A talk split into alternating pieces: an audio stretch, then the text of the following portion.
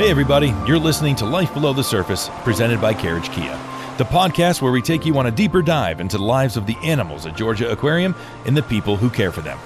Coming up on this episode, watching this grow now into field opportunities. It's so cool to be able to see this and then getting to meet these veterans. We have a group that one that's been with us for a really long time is Shepherd Center. It's a really, really interesting group. They're great. And they come here, and for the most part, they are either paraplegics, quadriplegics, or some sort of obviously spinal injury. And it's a really amazing group. They use it as part of their therapy, really. I'm Josh Blaylock. For the past 20 years, I've been in the zoological community. I was an animal care specialist for 15 of those years, caring for sea lions, dolphins, otters, walruses, birds, and a wide variety of different species. And now I'm very happy to be the senior manager of exhibits and projects here at Georgia Aquarium. In this podcast, I'm going to introduce you to some of my amazing coworkers and tell you some behind the scenes stories of how Georgia Aquarium works. This is Life Below the Surface, presented by Carriage Kia. Life Below the Surface is presented by Carriage Kia in Woodstock. Carriage is Georgia's leading Kia dealer and one of the top dealers in the entire nation. Service, community, and education are hallmarks of Carriage Kia in Woodstock. When it's time for you to lease or purchase your new vehicle, we hope you'll consider Carriage Kia in Woodstock. Check them out 24 7 at carriagekiawoodstock.com.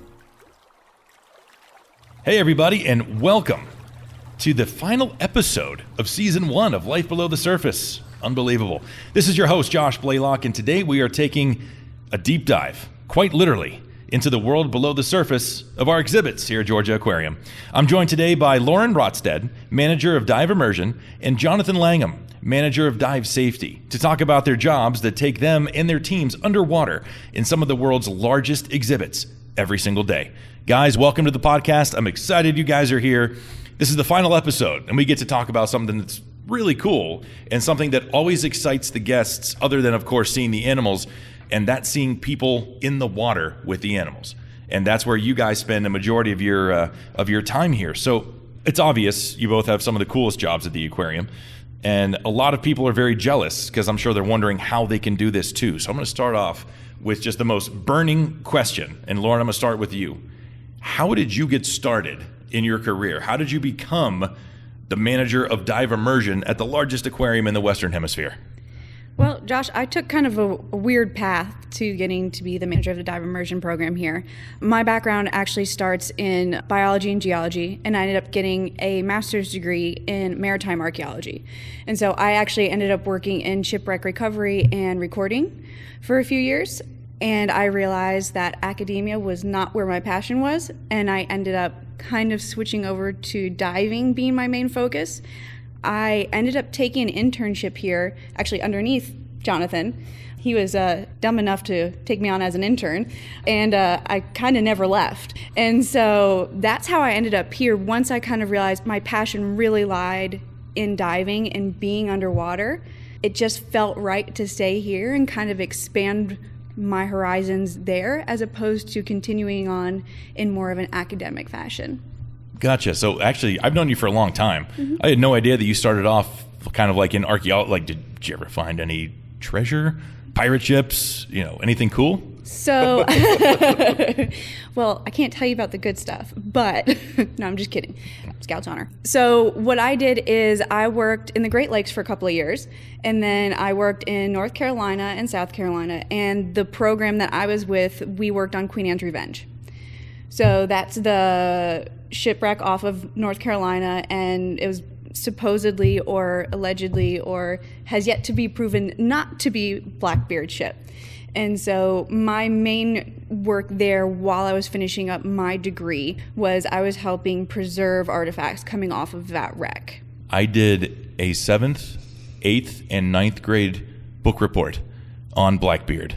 I'm obsessed with his story. You've been holding out all these years. I had no idea. I'm actually kind of upset at you right now that you have not told me about that. That is really cool. You never asked the specific question of what I was doing in 2014 to 2015 to 2016. Okay, duly noted. That's that's fair. She's uh, being humble, Josh. Yeah, I, that is that's absolutely amazing, and that just you know that's that's really cool because I've known you for a long time and I didn't even know that story. So for our guests, our everyday guests that come in here and, and think that this place is just about the exhibits or just about this or that, there is so much more, and that's why this podcast has been so cool. So I'm glad we're we're ending with kind of a story like that because I had no idea. That's really cool, and we are going to talk more and more about this, and potentially, you know, when season two comes around. Yeah, we're going to get into a whole thing about pirate treasure. Yeah, I can already see it. Season two, episode three Buried Treasure with Lauren Rotstead. All right. It's amazing. All right. So, Jonathan, same. That, that's going to be tough to beat, buddy. I'm, you want me just to skip this one? Oh no, no. Okay. no, All go. Fair enough. So, Jonathan, how did you get started? How did you how did you end up here as the manager of dive safety, which, not going to lie, is probably one of the most critical jobs that we have here for you know guests and staff and things getting in the water. So, Josh, I took kind of a different approach like Lauren did. My background before the aquarium was emergency medical services. And so, going to school for paramedic, I finished that, and then I wanted to move to the big city and run, you know, a lot more higher acuity calls. And so, moved up to Atlanta, found out the aquarium was going to be built, and I said, man, I'm going to work there one day. I really want to be on that dive team. I didn't have the credentials just yet, and so I just continued my career in EMS, working for Grady EMS, which is the 911 provider here for the city of Atlanta. I worked up in like Sandy Springs, Roswell, Alpharetta area a lot. And then I'd say my coolest break for that was moving to Children's Healthcare of Atlanta, and I worked for them for seven years and was on their critical care transport team, also on the helicopter. So, you know, I got to live my dream as a flight paramedic, you know, which is one of the, the top things that you can do in EMS. With that, I then took a just a part-time maintenance diver position when our dolphin habitat opened up here. And from there, I just worked my way up, and I started. I be I was an advanced open water diver when I started here.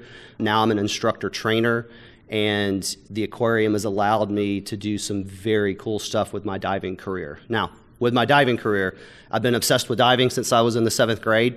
My parents thought it was a uh, just a phase, is like they said. And my senior year of high school is when I said, "Look, I'm 18, and you don't have to sign for me anymore, and I'm just going to go get my diving lessons." And so that was actually my senior present was my diving lessons. And so I've been diving for over 20 years now. And, you know, it was just very cool to have these two different paths merge like they did and to where I'm at now. And love what I do every day. It's truly a blessing to be here for the past 11 years. That's really cool. Okay, so Lauren, you were basically an underwater Indiana Jones, and Jonathan, you were out saving lives all over the metro Atlanta area for a long time. In a Yes. helicopter. And a helicopter. Yeah, that's amazing. Absolutely amazing. So with with all of that being said and looking at your path to to the aquarium, and I'll, Jonathan, I'm going to start with you. What does your day-to-day look like? What's an everyday task for the manager of dive safety? So that's one of the neat things, and this is kind of like how it was in EMS, is no two day is the same. One day I might be at the pool doing swim tests, another day I might be out in the field doing rescue diver training. We also have the other, quote, unfun stuff, end quote, you know, like all the admin and all the paperwork that we have to do. But I mean, that's just, that's minuscule for what we actually get to do here. You know, like what I try to do when I get here in the mornings is most of our dives are done in the mornings. And so I walk around to make sure all of our divers are needing what they need. I'll watch them dive from the windows. And then there's other times I just want to get in the water with them and to make sure that, you know, they're all following proper procedures and, you know, being safe and all that. So each day is different for me. And that's what I still really like about what I get to do versus you know, like how EMS, it was just you never had two of the same days. Very cool. All right, Lauren, same question to you. What does your what does your day-to-day look like? So my day is going to be a little bit more regimented. We run 365 and we also have a cage program and that is in our sharks exhibit and that's just going to have sharks in it and we run that every day as well. And so we are a little bit more restricted on time and a little bit more schedule oriented just because we do have guests coming through every single day. So we really need to make sure that we hit those time frames to make sure everything runs smoothly. So basically, my big thing is making sure that my full staff, we've got about 30 people right now who are all instructors and dive masters with a ton of experience with really diverse backgrounds with really different ways of doing things that are all great ways of doing things, making sure that they all can come together and basically come together and bring the same result each time. And so that's basically what my day consists of is kind of working within a little bit more of a regimented schedule and making sure that a bunch of really talented people, really talented individuals with really diverse backgrounds can come together and make sure that we hit the same result every single time to make sure that our guests have a really amazing time no matter which exhibit they're in. All right, that all sounds pretty pretty intriguing there, pretty interesting. Lauren, one thing that's definitely kind of noteworthy is where your office is located. It's a high traffic area right outside the administration restrooms. Can you just share just an anecdote of something that you've heard or, you know, what what is the day in the life when you're sitting there in your office? What are some of the sights and sounds that you hear going by you every day? I get a, a cacophony of sights and sounds. Is that right? I do, yeah, every day. Pretty much every hour on the hour, especially when meetings let out. There is a stampede. Keeps me busy. Any anecdotes of, of things you might have heard? Do you want me to name names? No, no, no, not names. more of just more of just sound effects, really. From you specifically, or You've never heard anything from me. I know that for a fact. I have my secret spot, and I'm never telling. It's actually by Jonathan's office, which is fine.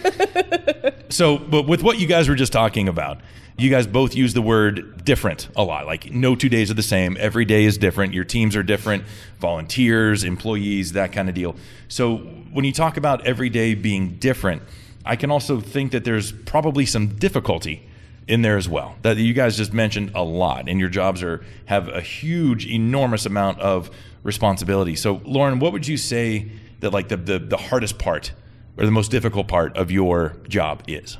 I would say the hardest part is making sure that the team is prepped for anything.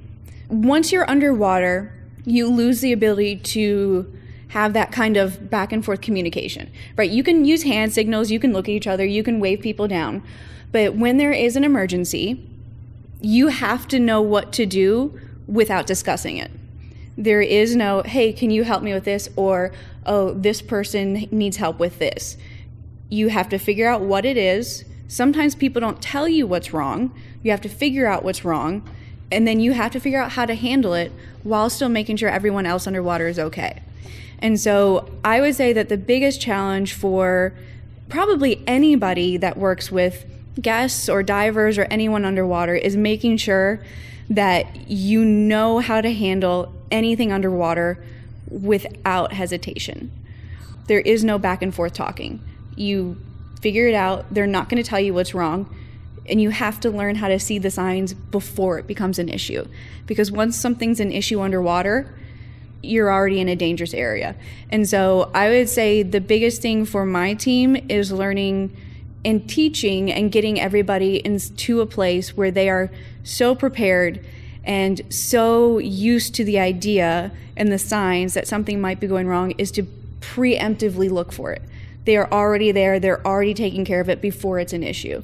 And I would say that's probably our biggest challenge is getting people to the place of not responding, but preemptively taking care of something before it becomes an issue. It's just something that comes with training and time, and a lot of that comes from Jonathan's training, honestly. And it comes with practice and just exposure to diving and guests and exhibits and animals and all that kind of stuff. Well, that's a really nice lead into to Jonathan. What is what is the hardest part of of your day? So the hardest part of my day is dealing with the you know I have multiple roles that I have to play, but diver safety is the ultimate like the number one when we discuss about human factors and psychological skills in diving, you know, we have close to 300 divers here at the aquarium. And, you know, whether it's volunteers or staff, it's very easy to, with the amount of diving we do, that you could see complacency.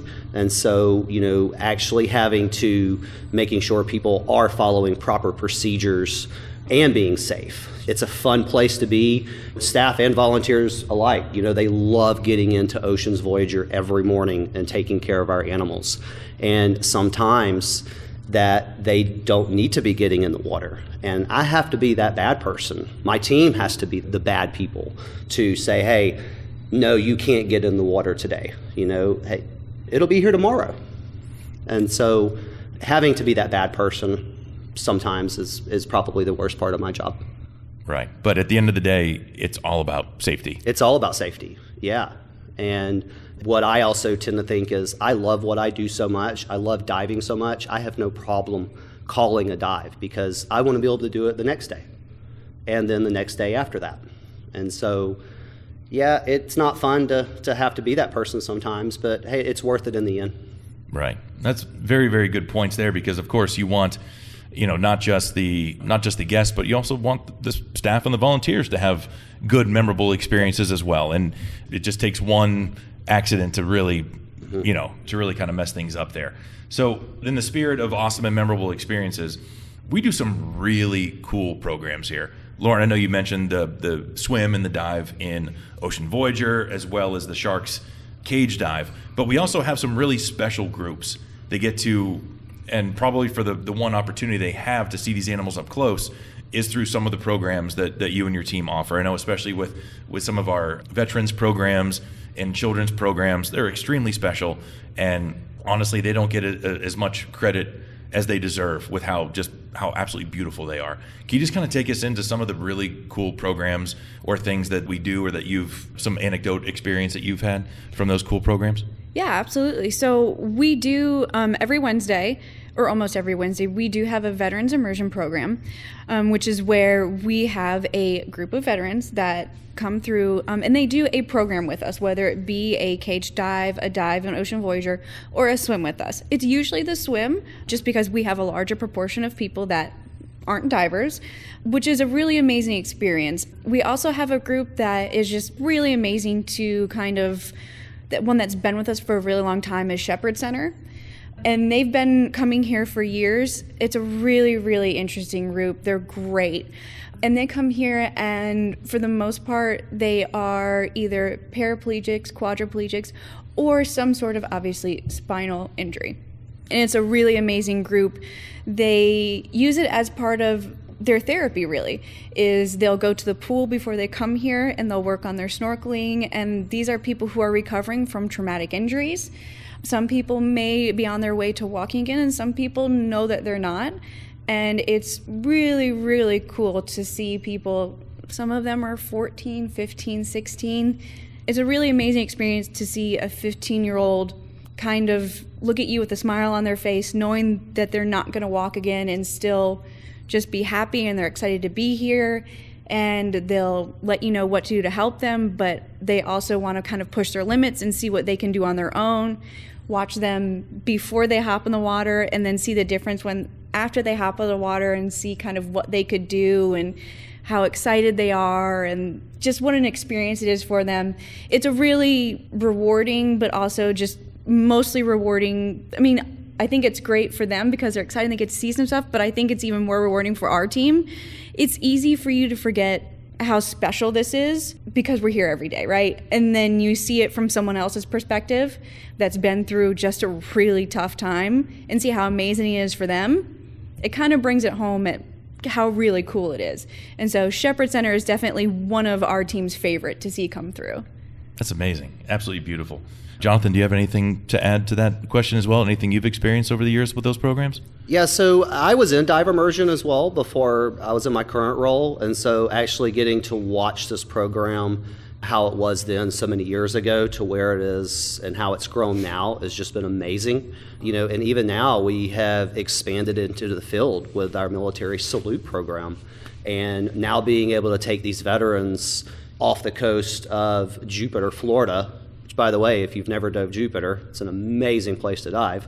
You know, watching this grow now into field opportunities is just it's so cool to be able to see this and then getting to meet these veterans and then watching them you know when we first meet them you know they're just very quiet and reserved and then you get them in the water a few dives and now you just can't get them to shut up and it's great.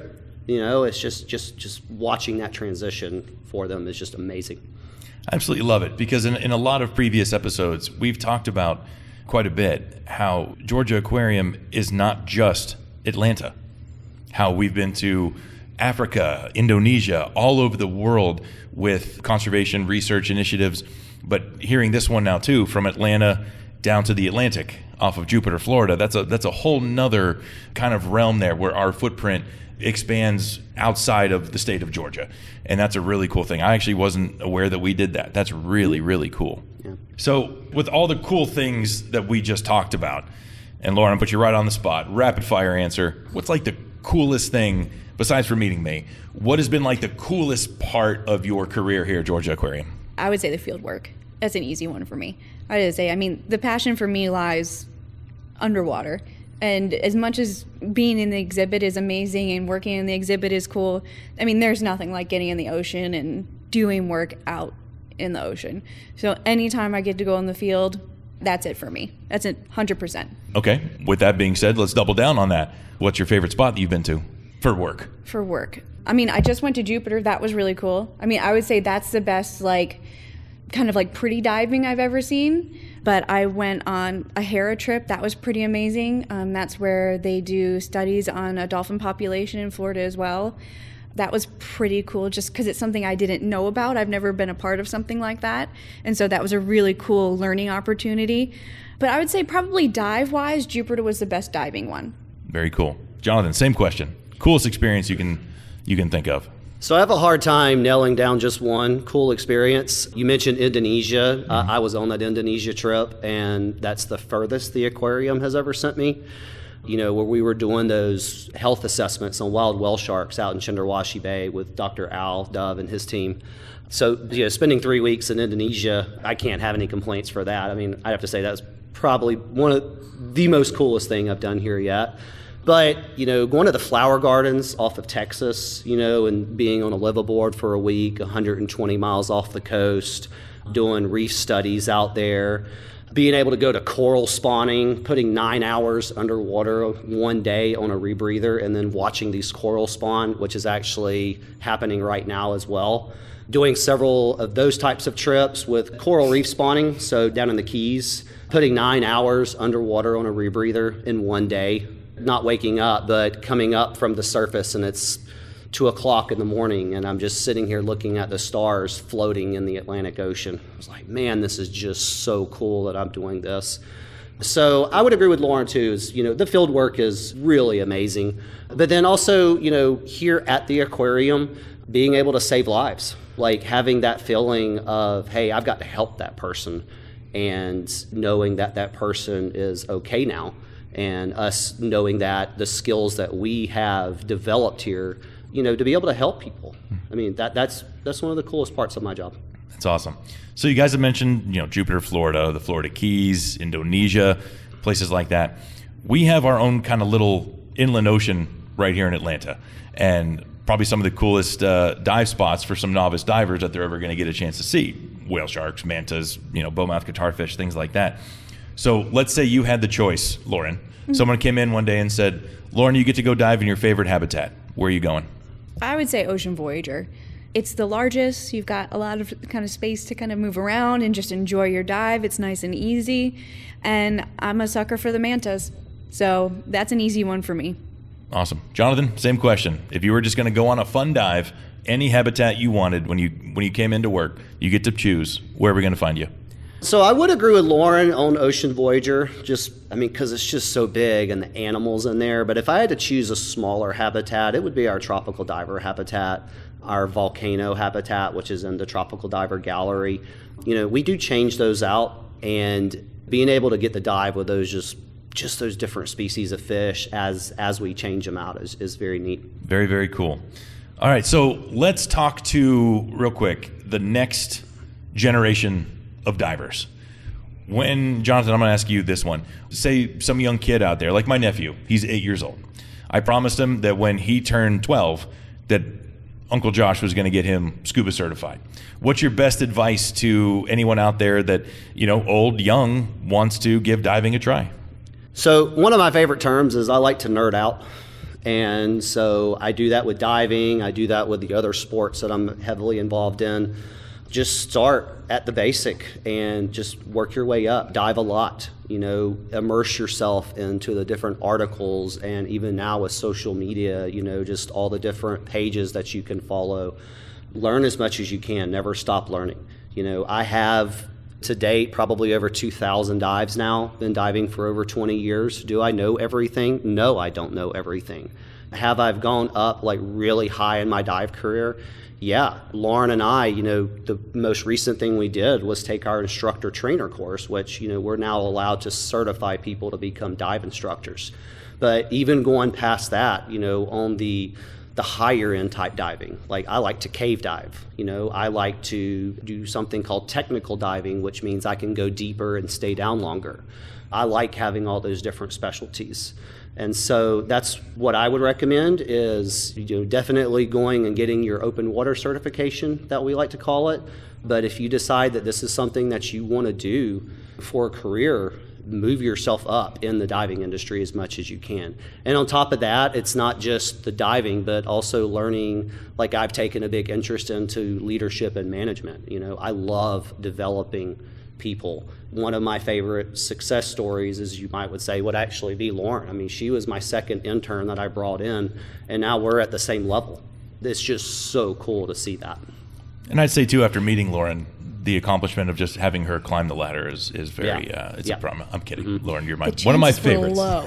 The chances were so low.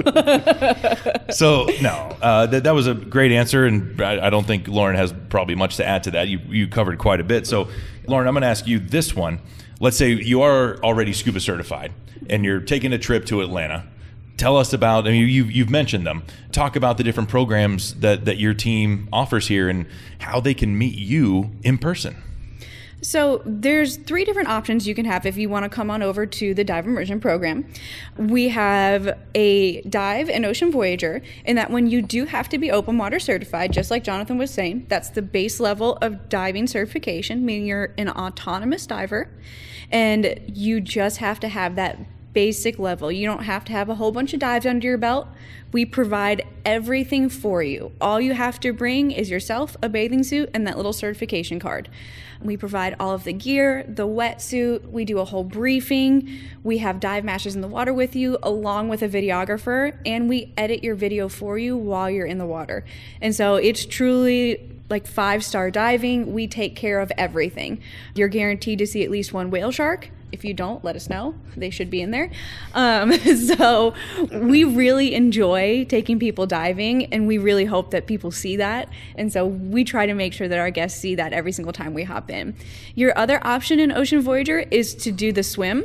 The swim is going to be um, on the surface and you're going to have on a life vest so you don't need to be certified to do that and we do recommend that you know how to swim but technically just as long as you're okay with getting in the water and floating you're okay.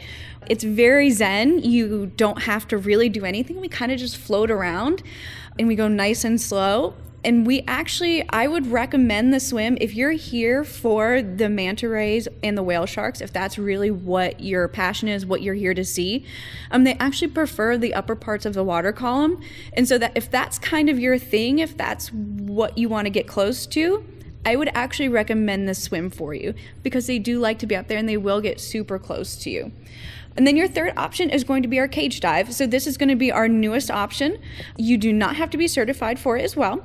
And you can hop in the cage and we dunk you in the cage into the sharks exhibit. So this is on surface supplied air and you're going to have a full face mask on, but it does have comms. So you will be able to communicate with your instructor who's in the cage with you and with the other people in the cage.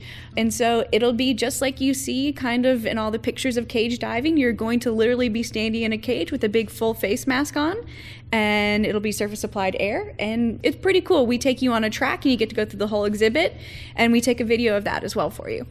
Very cool. I know you both know this, and I think I've touched on it in, in some previous episodes before. But the cage dive is near and dear to my heart as being part of the unbelievable design team that had the challenge of how do you create a two, two we have two cages. How do you create a two cage dive in a singular habitat and have people get up close and personal, basically go on an underwater safari inside a giant habitat full of large sharks. That honestly would probably be an entire episode again for season two. Season two is going to be awesome. But yes, because that story of how the cage was designed, we traveled out to, to Denver. We tried a cage there. We went to Florida. We tried a different cage program there. We saw what we liked, saw what we didn't like. We flew out to then California to see our cages being built. And uh, really cool. The same firm that built the Harry Potter rides at Universal Studios also built our shark cage attraction. So it's it's a really cool thing, and uh, I could go on and on about about that experience. But we wanted to make that one as as cool and as special as possible. And I think from what you know, guest reviews and and just the smiles of people's faces after they take their masks off, that that, that one's quite successful. Definitely, Awesome. definitely. It's now time for a quick break as we jump right into what has become a fan favorite segment, and that's Fin Files with Carly and Kelsey. What do we got today, ladies? So I know you guys are talking about diving on the podcast today. I'm something of a diver myself. So I wanted to talk about what is one of my favorite hobbies that's now very popular amongst divers, which is looking for and photographing nudibranchs, which are very tiny species. There's actually 3,000 different species of them all around the world. And most of them are only four to 10 centimeters. So they're very small animals, but they have the craziest colors and patterns and are beautiful creatures. So when you can get a really nice photograph of them, they look absolutely insane. They're very cool animals. So I just wanted to talk about that with diving. No, that's a very cool point too, because it just it shows you that even experienced divers, there's so much out there to see. There's so much still to explore, and uh, being one of the best hobbies, if you will, for for ecotourism and for preserving our oceans, it's got to be scuba diving because those folks are are in that element. They they want to see those things and, and keep it protected. So. With nudibranchs, is there a hotspot? Is there a, one place that's better than the next? Or if you're going anywhere, is there a chance you're gonna gonna see one? So I know that they like to hang out in rocks and everything. So they are really good at hiding. They're definitely something that you have to know to look for. You're not just going to come across one, I wouldn't think. But yeah, they're found all over the world. So I think anywhere that you're diving, if you're interested in nudibranchs, you should definitely try to look for some because they are very, very cool. That's awesome. I'm gonna have to check that out on my next dive. Ladies, thank you so much. We'll see you all again on Fin Files. Hey everybody. I'm joined by Chris Duncan, videographer and content producer at Georgia Aquarium, as well as the videographer for this podcast, Life Below the Surface. And if you want to talk about someone who actually spends a lot of time in his life below the surface, that's Chris. And if you stalk any of our social media channels, you'll know how awesome this guy is at his job. So, Chris, first of all, welcome. And I know I'm not the only one who envies your job. Can you just take a second to tell us what it is you do here? That was a nice intro. Thank you. It was a very nice intro. You're welcome. I don't like being in front of the camera typically. It's weird. Yeah, man, I have the coolest job in the building. I think a lot of people would uh, might get in trouble for that. A couple of my colleagues might disagree, but day to day is different. Every day I come in and uh, you know you kind of have a list of projects what, what we got going on. Uh, some days I might be diving, underwater filming. Other days I might be dry filming. But uh, you know, got a camera in my hands pretty much 24/7. So even while I sleep. Very cool. And we're going to take it a little bit even further back. I know you and I, for years, have kind of had that connection of South Florida Yeah, diving. Yeah. Very, very big in, into, into South Florida diving there, the West Palm to Fort Lauderdale area. I know those are some reefs and some shipwrecks that you For and I sure. have both frequented. Yep. But also, for both of us too, we both have a connection with the mouse. Uh, I know you spent a little bit of your career at Walt Disney World in Orlando, and uh, I also worked there as well to kind of kind of got my foot in the door in the attractions industry. Yeah. Um, was working there at Disney World. What was your time like? I believe you worked at uh, the Seas, correct? I did. Yeah, that's um, really. I mean, I've been scuba diving for a long time, but that really kind of set the right path for for this career. I mean, without working for for the mouse, you know, I never would be where I am. But my time at Disney was was that. I mean, it was awesome. I mean, you talk to any former cast member current cast member, right? It's always, you know, oh, I, d- I don't miss working for that company. Absolutely not. It was great. So I worked at the Seas, and We did daily guests can pay as they can do here. Um, actually, our, our dive program was modeled after Disney's. They can pay, they can dive in the exhibit, and uh, I was just a facilitator there. That led to the job I had here running the dive team for a while. But filming just took over. And so, yeah, now I work for the marketing communications team and and I get to film all these beautiful animals. Uh, so yeah, it's a great job. Well, I mean, speaking of magic, Chris, and, and, thanks to you, my social media every now and then gets these amazing photos when I reshare some of the work that you've done here in your time with, with the marketing department, man. You have captured fire underwater Cheers. with some of the incredible animal shots that you have. In fact, I think one of the best whale shark photos I've ever seen is the, the one you took over by the, the, the main theater window. And I believe it's uh, Taroko kind of coming in hot. It's just this beautiful profile shot of a whale shark. And that has been duplicated and heck, it's even been painted for our Halloween display. Yeah. It got painted as part of our endangered things set up. And I know that uh, me being in the exhibits and graphics world, that photo will be used many, many, many, many times in the future it. because I love it. But you have captured some incredible images of our animals. So, what's been the most fun part of kind of capturing that magic? How do you get such great shots of these animals? Um, you're too kind. One, it is cool seeing your photos kind of develop from, you know, just something that's in camera. Then all of a sudden, it's on a billboard or a, a painting. Or one Yushan photo, they they, uh, they made a Lego out of it. I remember that was that was kind of cool too it just capturing photos it's one of the more i, I enjoy it the most because it's, it's uh, one of the more challenging things i find it's hard to just capture that right moment especially when it's lighting and i can go on a, a tangent the photography nerd in me. But really just understanding you know the animal's behavior and the position and lighting that's really kind of the first thing i look for. I love animals obviously. I'm here. And so when you watch them for such a long time I think that's kind of the key. To finding that right that image knowing that all right this shark is definitely going to turn here at this point in time. Obviously it doesn't always work out you know uh, and that's the joy in it. That's the fun part. Because sometimes you pull out um, gold you know when you meant to you know shoot something completely different and everything just turns up on its head. That photo in particular the light was just perfect that day. And uh, yeah the, the whale shark was doing the, these these patterns that was like, all right, you know, in about five minutes, he's going to come right through that light. And sure enough, um, he did, and I just happened to be there, right? And the camera settings happened to be on point. So um, a lot of a lot of different variables, a lot of stars have to align to capture a good photo, man. But especially underwater, you know, that's a whole different beast. But really, it's, it's up to the animals. I, I joke, people are very, very kind sometimes. I just push buttons. You know, it really, it's uh, having such a, a vast array of species in this building really makes for a, quite the portfolio. So I think that's that's really the key element here. And I think one thing for, for all, all you listeners out there, as a guest, you can get some incredible photos. Absolutely. Like some of, from the gallery side of things, you can get some amazing images of our animals to be able to look at and, and share. But uh, Chris here actually gets to get in the exhibit. He gets in there with the animals. He's in there with the whale sharks and the mantas. He's in there with the hammerheads and the sand tigers and things like that for some of these uh, some of these amazing shots. But you don't just get to get in the water here.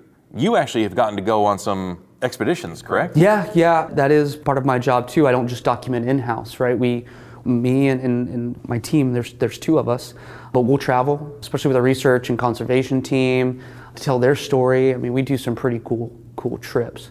So uh, the aquarium is, great uh, with that. So just filming all the stuff that people wouldn't normally see walking through the doors, that's that's a lot of fun too. It's awesome.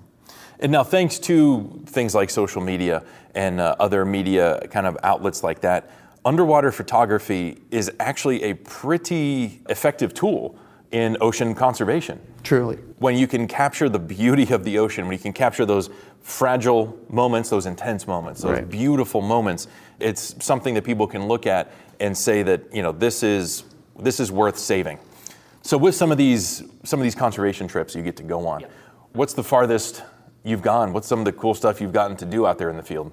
Uh, uh I mean the farthest uh, last year we went to the Galapagos Islands. That was that was incredible.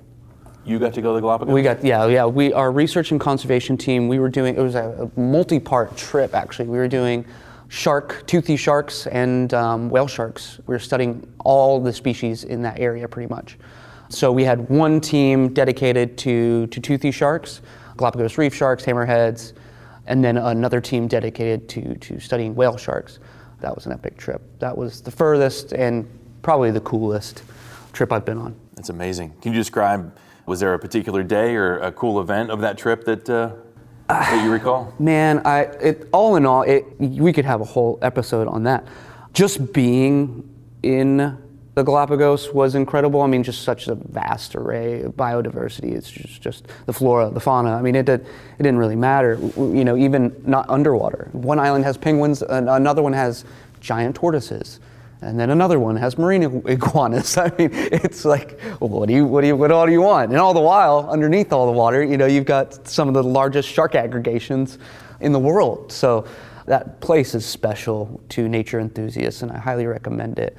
There was one day in particular. I mean, my first whale shark, seeing that, that was an emotional experience. I will say because it, it was three days before we actually saw a fish and the fish we were looking for. Tons of fish obviously but uh, big whale shark big spotted fish. And uh, yeah three days. And, and the guide that we were with he said um, usually on a new moon that's when we'll see one and the next day was a new moon. So kind of knocked on wood went to bed and uh, we got up the next morning and that was the first whale shark we saw. I remember that too. It was my little brother's birthday.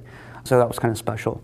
And because I can't communicate with him, right? We only had sat phones, and that was just for emergencies. But that was the first day I saw it, and it's it, it's hard to tell because you know the ocean obviously is is vast, and there's no point of reference. Where when we're diving, you're 70 feet deep, just floating, right? So you, you really don't know how deep you are or where you're at. And you just see this kind of small shadow coming out of the vast blue, and it really you don't know how big it is or what it is at that time. But um, our, our researchers, they were pretty positive it, it was a whale shark, and they were right because it got closer, it got bigger and bigger, and oh my gosh, man!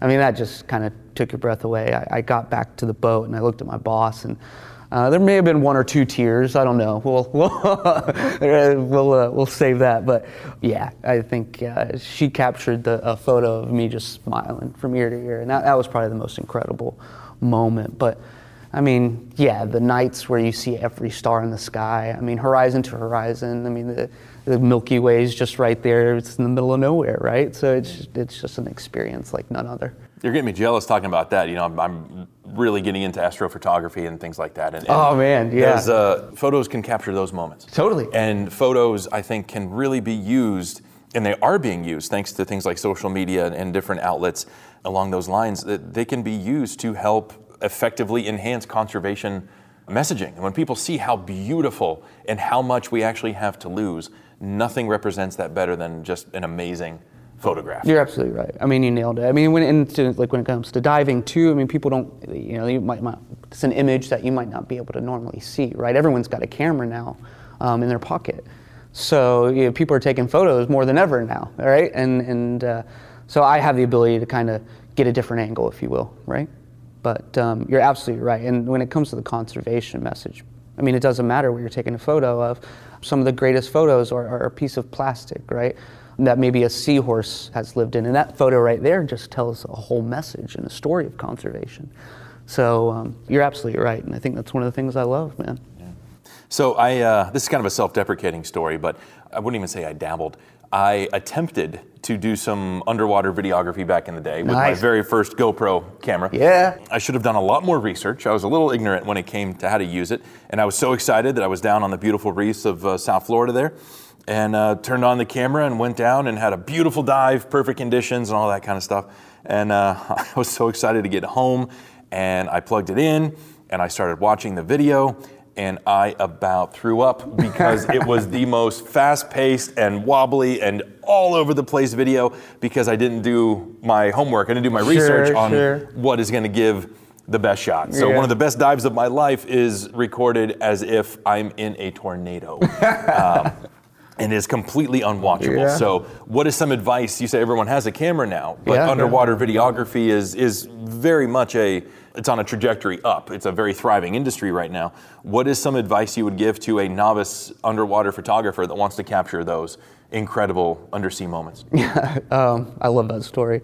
We've all had moments like that. So um, that's kind of it. Uh, if you're not willing to, to suck at first, then it's not for you. I mean, it's a, it's your, it's a challenging for even some of the most experienced photographers. Uh, you're taking something. I always joke if I'm teaching or telling people. I mean, these cameras aren't made to be underwater, right? You're taking something that's that's you know for landscapes and, and you know cute pictures of your dog. Um, we're gonna you know, put it in this housing, shove it, you know, 80 feet deep and see what happens, right? Where there's no light, which is pretty much the key to photography.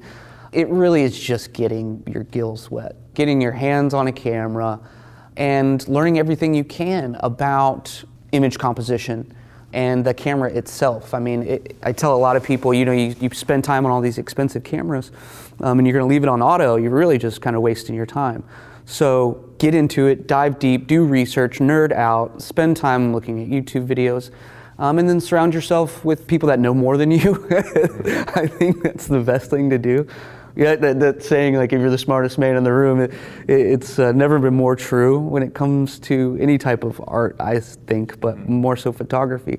I have a lot of mentors, a lot of different mentors. I learned, you know, how to start shooting photography underwater before I even started shooting above, right? And so really, when I took this job, my, my skills with a camera were very, not very good on land, um, which is kind of weird. It's usually the opposite, It- right? Yeah, it's, man. uh, It- you got to be willing as a, as a new photographer, videographer who wants to get in the game to just experience you know different types of lighting, learn as much as you possibly can. It's like with anything in life, man. You know, it's it's it's any job. It's with scuba diving. It's yeah, you just got to be willing to get your feet dirty and and uh, you got to be willing to not produce good stuff. I mean, and that's all the time. I mean, out of 300 photos, maybe I've got one or two that are worth, you know, printable material. So you got to get used to being disappointed. I think that's the best advice. And uh, just keep pushing, persevering. That's, that's the key. Well, and, and guys, definitely take this uh, take this advice to heart because you know not only does Chris have some amazing photos here in the building, but you've gotten a chance to do some some videography for for some networks and stuff too, right? You've, Yeah. Uh, you, some of your work was actually featured during Shark Week, if I'm not mistaken. You're absolutely right. Yeah, we um, the aquarium we have a partnership with Discovery, so we give them a lot, a lot of content on a monthly basis um, for their social channels. Shark Week is a big one. There's been footage featured on several episodes. I mean, we had um, the Animal Planet show for a while. Actually, that was before I even had this job. That kind of got my foot in the door, truly, because not a whole lot of people in the building can produce quality footage while on, on scuba. And so they really kind of look to the dive team, which that team runs daily programs with the guests. And so they have an entire staff of underwater videographers. And I just happened to be one at the time. So uh, me and one of my good buddies, they just went to the two of us and um, we provided all that. So there's been a couple feature film appearances, I mean news, basically anything you see underwater on TV, printable media or anything is, is kind of me. It's cool because you get to work with a lot of different production companies and really see how they operate and they, they think your job is cool, I think their job is cool. So that's always fun too. It's a, it's part of the gig that, you know, you kind of forget about. But yeah, yeah. That's awesome. I think one of my one of the favorite stories you've ever told me was I think it was uh, during Shark Week 2020. And some little known fact about Shark Week 2020 was that basically, with the whole world being shut down because of the pandemic, Discovery could not go out into the field or travel to get the normal shark content that they would for that particular Shark Week. Yep. And they came to us and they were able to utilize our facility and really, you know, kind of highlight our animals and the people that, that care for them here. And I remember that, uh, you know, you had an encounter with Shaquille O'Neal. And Yeah. he mistook you for a gentleman named Andy Casagrande, who's one of the most established underwater videographers in Yep. the world. And Yep. that's one of my favorite stories that Shaq thought that you were Andy Casagrande. And, uh, you know, just, I could just see you kind of glowing from that. Oh, thing of, totally. oh, man, he thinks yeah. I'm, I'm Andy. That's one awesome. of one of my icons, like a guy you look up to. I mean, when it comes to filming sharks, I mean, he's he's one of the One best. of the best. Yeah, we got to get him on this podcast. Actually, that'd be I would love that. Hannah, make it happen. But I, I was definitely grinning from ear to ear. He, uh, he, I watched almost every Shark Week episode, not just for the fish, but yeah, like uh, the whole film production side of it. I want to see how they do Oh, it. it's gorgeous. And uh, so he, he's definitely up there. And I remember Shaq looked at me and said, "You, were- you were in the Bahamas with me." I was actually about to go under. I I didn't really correct him, but I was like, "No." Nope, he's just mistaken me for another underwater videographer. See, I didn't know that part. So Shaq still thinks that you were Andy Casagrande? yeah, as far as I know. I mean, don't tell him, yeah, because I think they probably Shaq, have a better relationship. if you're listening. Shaq, uh, it, it was Andy. Don't worry. Yeah. yeah. Oh, that's incredible. So, all right. So you've done some. You got some cool stuff under your belt. Sure, yeah. What, uh, if you're allowed to, t- if you're allowed to say, what's some cool stuff coming up? Oh my gosh! Well, I mean, this building, uh, it's it's quite the quite the facility. We're always innovating. There's always something new. Our current CEO is the best, and he always wants to, to update. And so it, I don't really know, but I know it's going to be something cool. You know, we might have a few things in our back pocket, but for me, you know, I don't know. Uh, the next day, I mean, truly, like that Galapagos trip. You know, I found out a month before uh, I was going, so. That's the joy. It's, it's never boring. Tomorrow, today, I didn't know I was going to be on a podcast, and, and here we are, right? So no telling what tomorrow's got in store. That's true. That that is kind of the theme of this place. Sometimes is Truly. definitely definitely keeps you on your toes, and and in your sake, uh, you know, keeps you underwater. it keeps me underwater, yeah, man. As long as I have a camera in my hands, I'm happy. So, so Awesome. Yeah. Well, buddy, thank you so much for joining me today. Cheers, I and we appreciate it. still have got to follow through. We've been talking about it for quite some time now. We got to get a dive in sometime Got to soon. get a dive in. Yeah. All right. Yeah. Coming up. We'll, we'll, we'll let you guys know how that goes.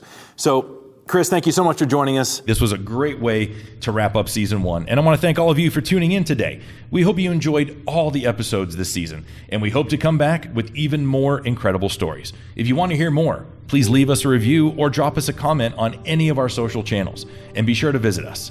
We love having our guests come here to Georgia Aquarium, where you guys get a chance to see and experience these animals in this amazing facility up close and personal. I have personally loved connecting with all of you. So, this is your host, Josh, signing off. Life Below the Surface is presented by Carriage Kia in Woodstock.